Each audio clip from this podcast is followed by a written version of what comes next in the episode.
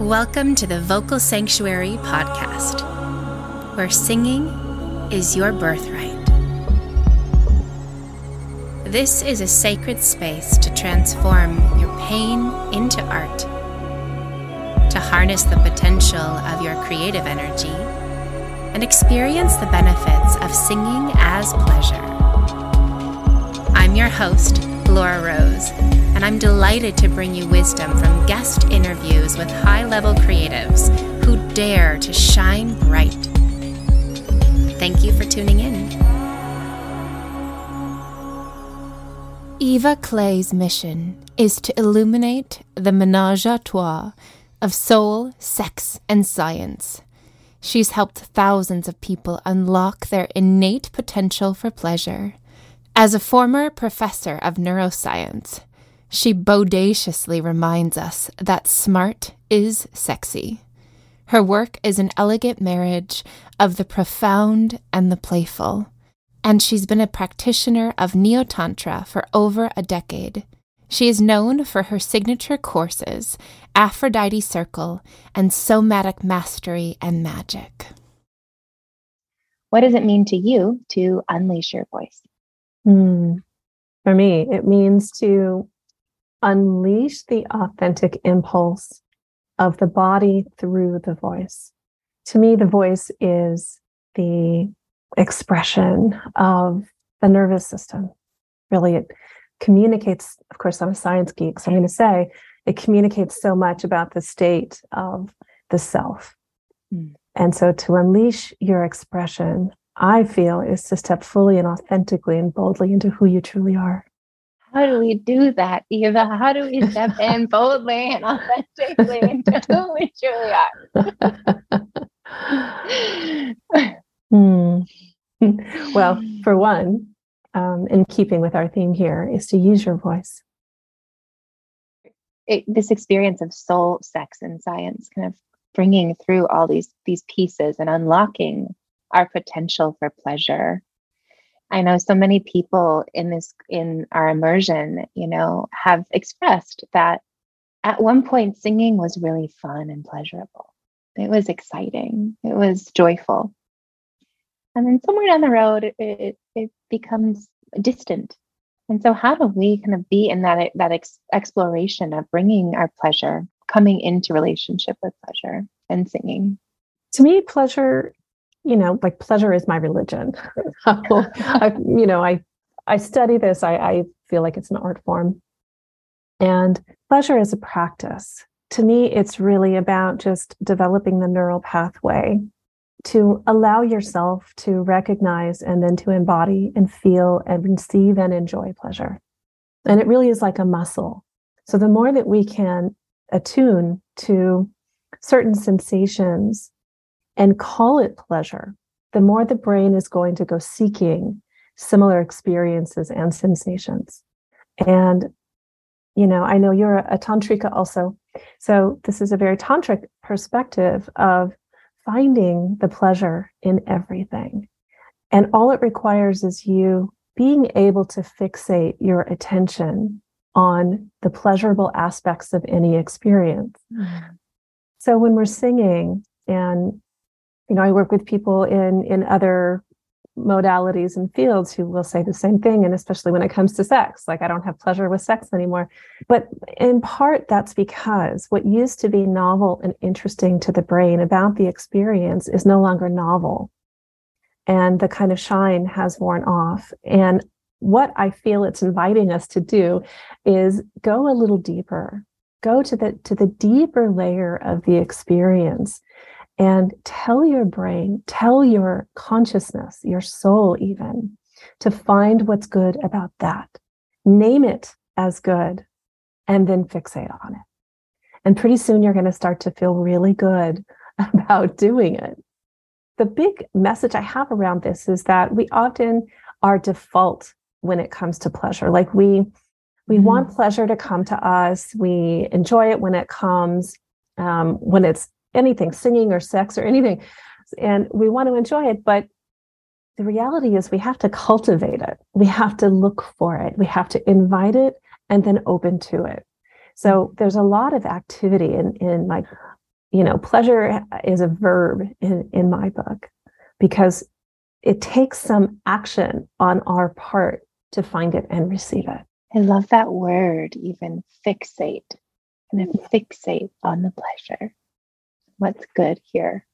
Mm-hmm. There's so many links here that I, I want to get your take on around how the voice and sound can support our pleasure or invite us into, you know, that turn on, that yummy space. Absolutely. The voice is very important when it comes to turn on. And when I talk about turn on, and I'm not just talking about sexual turn on, but I mean anything that lights you up and brings you more alive in my book is turn on. And how sound and voice is involved in that is that the more you can create sound out of an experience and through an experience, the more pleasurable it would be for you. And there are a variety of, you know, neurological systems and mechanisms that are at play here. And one of them being the relationship between sound and the vagus nerve. And when we vibrate our voice, now, it needs to actually be a vibration in the throat, not just a breathy sound, but like a vibration. It actually stimulates the vagus nerve. And the vagus nerve runs, is the largest nerve in your body. It runs all the way from the brain stem down through the viscera, the gut, and into the sexual and reproductive organs. Mm-hmm. And so when you vibrate that nerve, it sends a signal down to the reproductive and sexual centers that you're safe to feel turned on. And so I'm always coaching women to sound your sensations, even if the sensations are let, um, lukewarm. Like, mm. Let's say you, like you you don't need to be in like the throes of your orgasm to make a sound. Even just the the feel of a touch on your hand, or like my kitty when I hold my cat or kiss my cat, I'm always making sounds. So I'm sounding the sensation of his softness. So when you can get into that practice, you start to tone the vagus nerve, and then more and more and more pleasure can keep running through it, not only sexually, but in every domain of your life. Mm. Mm. mm. try it. You try it right now. Just mm. mm as you were talking, I was imagining that that also, like I was picturing you with your kitty cat and that purr and that what we're communicating, like what we communicate to the other people in our life when we are in that expression or holding a little kitty cat and the kitty cat feeling you, feeling that that vibration. Mm-hmm. And I imagine that that this is true for our relationship and the importance of the voice in our relationships. And I'm wondering what you could speak to that. Yes. So there are two levels in which I speak to this in my work. Mm. And one level is the metaphoric voice. So, meaning your assertion, your expression, your um, statement of your needs and desires and boundaries. There's that level of voice, which we know all of those things are really important when it comes to a healthy relationship, um, boundaries and needs and expressing wants, desires, etc. And the vast majority of women that I work with, and I've been doing this now for 25 years, and I've worked mm-hmm. with thousands of women, the vast majority of women have some kind of block when it comes to expressing themselves in the relationship. And I think there are a lot of very deep, even ancestral factors at play here with that. Also, sociocultural factors at play here. And we're often not uh, entrained in how to assert ourselves, uh, whether it be asserting a need or a desire or a boundary. And the other level at which I speak to this is actually intonation. Mm. And something that we forget about is that when we are receiving a communication, a vocal communication, the brain is constantly scanning and appraising those notes, those frequencies for signs of danger or safety. Like the brain is always appraising its environment, it's also appraising sound and voice. So we're looking for cues and clues in our partner's vocal communication as to what the deeper meaning of that communication might be and if it's a threat or not to us. And so when you're giving a communication, I'm often coaching couples about this. It's really interesting how to kind of center yourself and ground your voice before you issue that communication, especially if it's a very important one, because it's going to impact the way your partner receives it. So if there's tension in the throat because there's stress or anxiety behind the communication, your partner's going to receive that. Like if it's like this, like, can you please do the dishes? You know, it's going to land differently than, mm, can you please do the dishes? And so learning how to modulate your communications this way, I think is really important and an often overlooked part of our intimacy. Yes, it's not what we say, but how we say it. Basically, right, that piece. The piece that really stood out to me that clicked was how we scan our environment, little reptilian brain looking for danger. and we're also scanning sound for danger. Absolutely. There's a funny meme that I saw that's like, when I'm about to bleed, did you look at me the wrong way? You know, to their partner as a being in relationship, you know, with my husband, I'm constantly like, how is he receiving me today? And did, did you say something to me with this tone? And it's just so interesting and how we can also provide that in our communication where we can have the choice with it and say, ah, let me let me neutralize this this vocalization and how I'm how I want to express it to you. Yes, Absolutely. And that the transformation can go both ways. So it can go mm-hmm. inside out or outside in. Yes. Right. Um, I know you know this, but for your listeners, for your listeners, that I love what you just said that um, to sort of center yourself and neutralize before you issue a communication. So that's going from the inside out. So just know that as human beings, our brains are totally wired to read each other in ways that are way beyond our consciousness. And so your partner's going to read into the tone of your voice just the way you read into theirs. And so you can center yourself and choose the tone in which you want to communicate that one phrase. Now, sometimes it, it's like not a big deal. It doesn't matter. You're just being casual. Can you please pass the salt? But sometimes it's really important. And we can also go from the outside in. So, learning how to use your voice and modulate that skillfully actually changes the internal experience of it as well. For instance, if I'm to lower my voice and to slow it down when I speak to you and begin to enunciate and articulate a little bit more, it creates a shift in my nervous system and it's very calming It calms me down. So that's going from the outside in. And all this to say how important voice is in your intimacy, the quality of your relationships.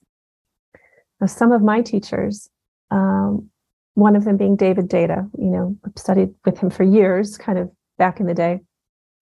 And he would always talk about speaking from your balls. Mm-hmm. Like if you're a man, you know, to, to speak from your balls, and you can hear men when they make a shift into like, I'm speaking to you like this, you know, and like the voice lowers and they, it's like they take on this posture and this stance of, of masculine stability. And oh God, it feels so good to receive that, right? And and for for women, when we're speaking from our heart, when our communication is run through the heart center and it's offered softly, but no less strong through that heart chakra, through that heart frequency. I was noticing as you were making that shift to speak slower and more articulate and even like into your heart, I, I leaned in it was like I wanted to hear you. Like I, I actually came closer to the camera and like felt so welcomed.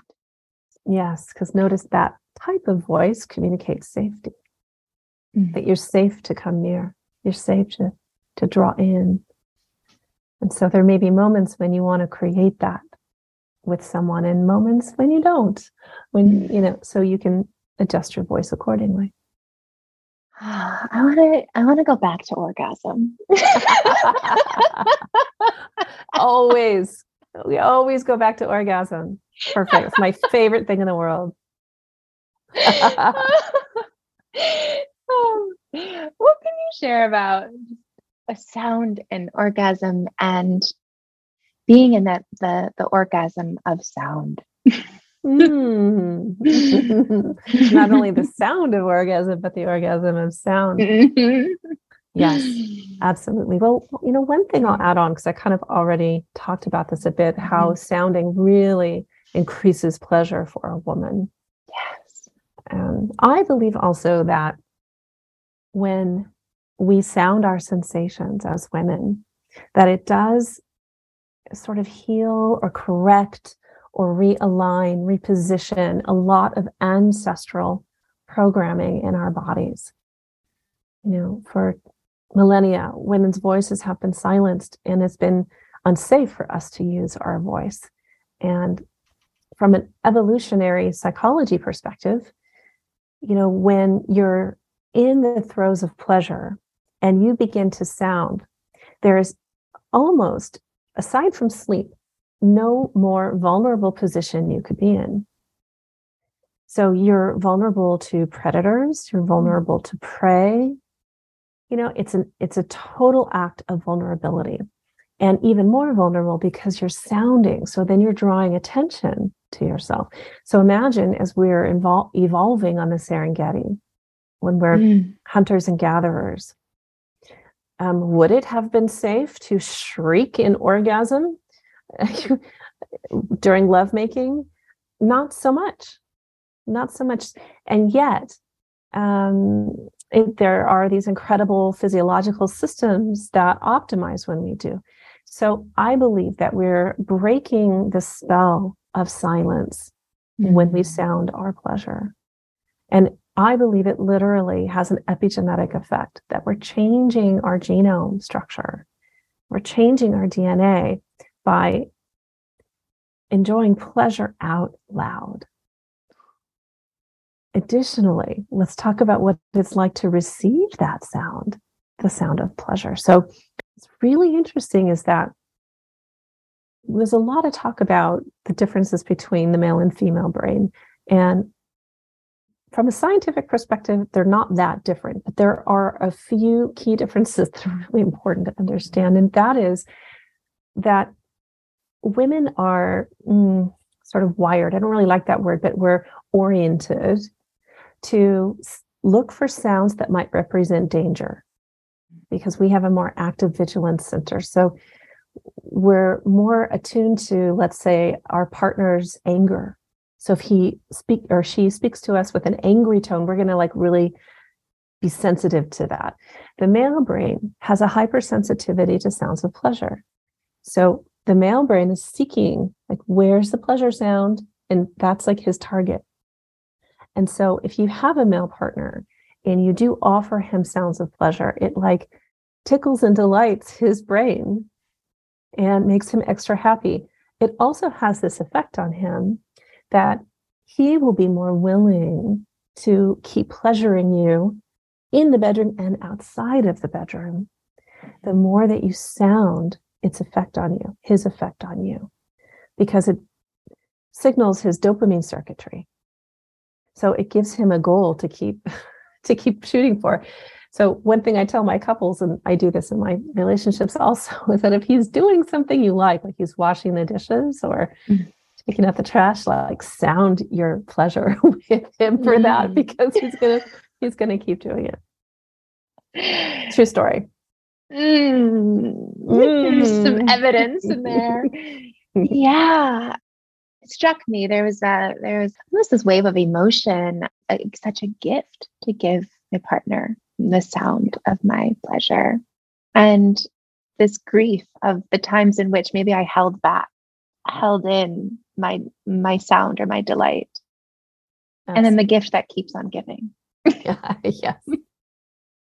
I'm wondering, Eva, if there's one nugget of delight into the the hearts of the women who are listening, and there's a couple men who are listening too.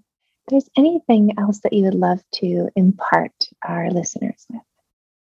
yes, there's something I really wanted to touch on, and that is how important it is for women to speak declaratively. So, what I mean by that is in my former life for, for 20 years, I ran a rape treatment clinic and a battered women's shelter, and I was a clinical social worker. It's a previous life. But one thing I did for many years was to accompany assault survivors to the police station to file a report. And I got into this idea of coaching the women to speak in a way that was believable and that would legitimize their claim. And I started doing some research on upspeak. So, for your listeners who don't know what upspeak is, it's a very well documented thing. You can Google it. Many studies out of Harvard. This is fascinating. I'm going to impart this quickly. Women are acculturated to not be a threat and to not be a threat to each other or to other men. And this is from, you know, eons of evolution, uh, how women can sometimes use the appease strategy to survive. So mm-hmm. we diminish our power when we're speaking in order to communicate that we are not a threat. So you'll notice sometimes you, if you're listening, you might notice that you do this too. I, have caught myself doing it of upspeak, which means to end every sentence with a question. Mm-hmm. Um, Laura, I like your hair. There's a plant hanging behind you. It's really pretty. And I would like to come see you someday. It's like every sentence ends on the up. So when you're in a situation where you're wanting to assert some sense of power, professionalism, or legitimacy, mm-hmm. and you're speaking in upspeak, the studies have shown people will take you less seriously than if you were to say, Laura, I really like your hair. There's a pretty green plant hanging behind you. I'd really love to come see you someday. So we're not questioning ourselves when we're speaking in the declarative. And I love to empower women with this because when it comes to sex, money, career, your status, everything that you're trying to achieve in your life, the way you communicate yourself is going to be very important on these subtle levels that are not often talked about. And I challenge you to notice how often you upspeak and in what situations you're doing that. You're trying to engender affection or approval from your listener. And instead to convert that into the declarative. As I was receiving your declarative statements, Wow, how much vulnerability and trust. I was seeing those words come out and, and pierce and through, coming to me so efficiently. There was no other energy to get in the way of mm-hmm. receiving that. and how important and, and what that requires of us to pierce through. Yes. That's what I want for all women is to embody that power. Thank you for joining us for this episode of the Vocal Sanctuary podcast. If you like what you're hearing, say so. We love hearing from you. Please comment, share, and subscribe. And to learn more about ongoing vocal programs with me, visit thevocalsanctuary.com.